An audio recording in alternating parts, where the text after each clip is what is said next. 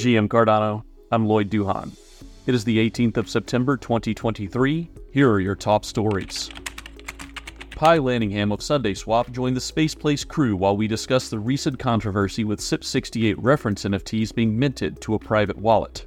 Fundamentally, there's nothing smart contracty about CIP68. Uh, Generally, the reason you want CIP68 is often so that you can update the metadata according to some smart contract and so that you can reference the details in that metadata within other smart contracts. But, you know, so that's the goal that it can accomplish, but it's not tied to that. And unlike the uh, ERC 720 oh, token, yeah. they have a smart contract that like you're calling into to update balance and stuff like that. Mm-hmm. It's still all driven by native tokens at the end of the day on Cardano which I do think is a is a benefit. Pi continued to add detail regarding the source of the controversy and legitimate alternative use cases for CIP68 NFTs.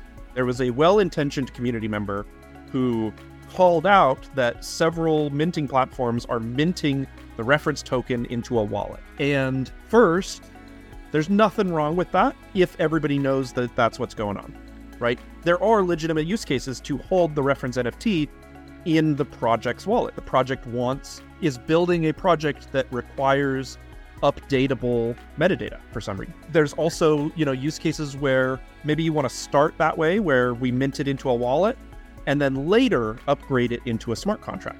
Um, and so the the criticism was that oh, SIP68 should never be used this way, which I disagree with. I think there are legitimate use cases. But I do also think, and I don't, I'm not familiar with the particulars of this situation, so I'm not, you know, passing judgment either way. But I do think it is something that you should be upfront with your community about. Of hey, you know, in the same way that many NFT projects host the images on their servers and pin them on IPFS and could update them if they want.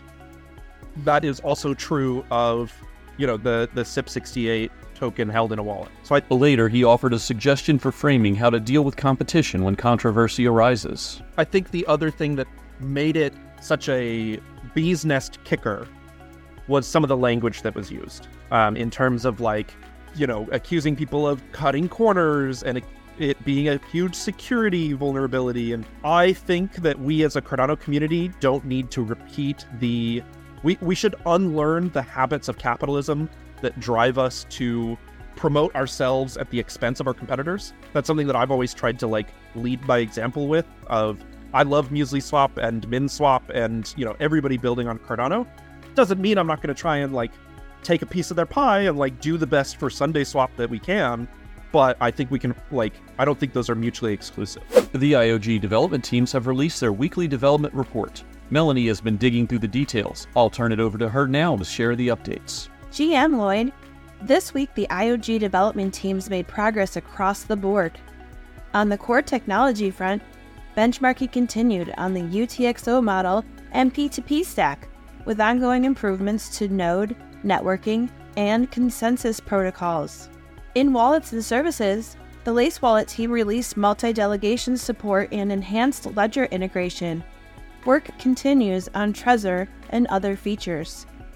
For smart contracts, the focus was on rewriting indexers for the simplified API, compatibility updates, and reducing Plutus script costs. On scaling, Hydra improved commit processes and tutorials, explored network resilience, while Mithril worked on error handling and performance. In governance, Intersect and SanchoNet made progress on testnets and tooling for on chain governance of Cardano and Project Catalyst saw the close of Fund10 voting, updates to community tools, and preparation for the next round.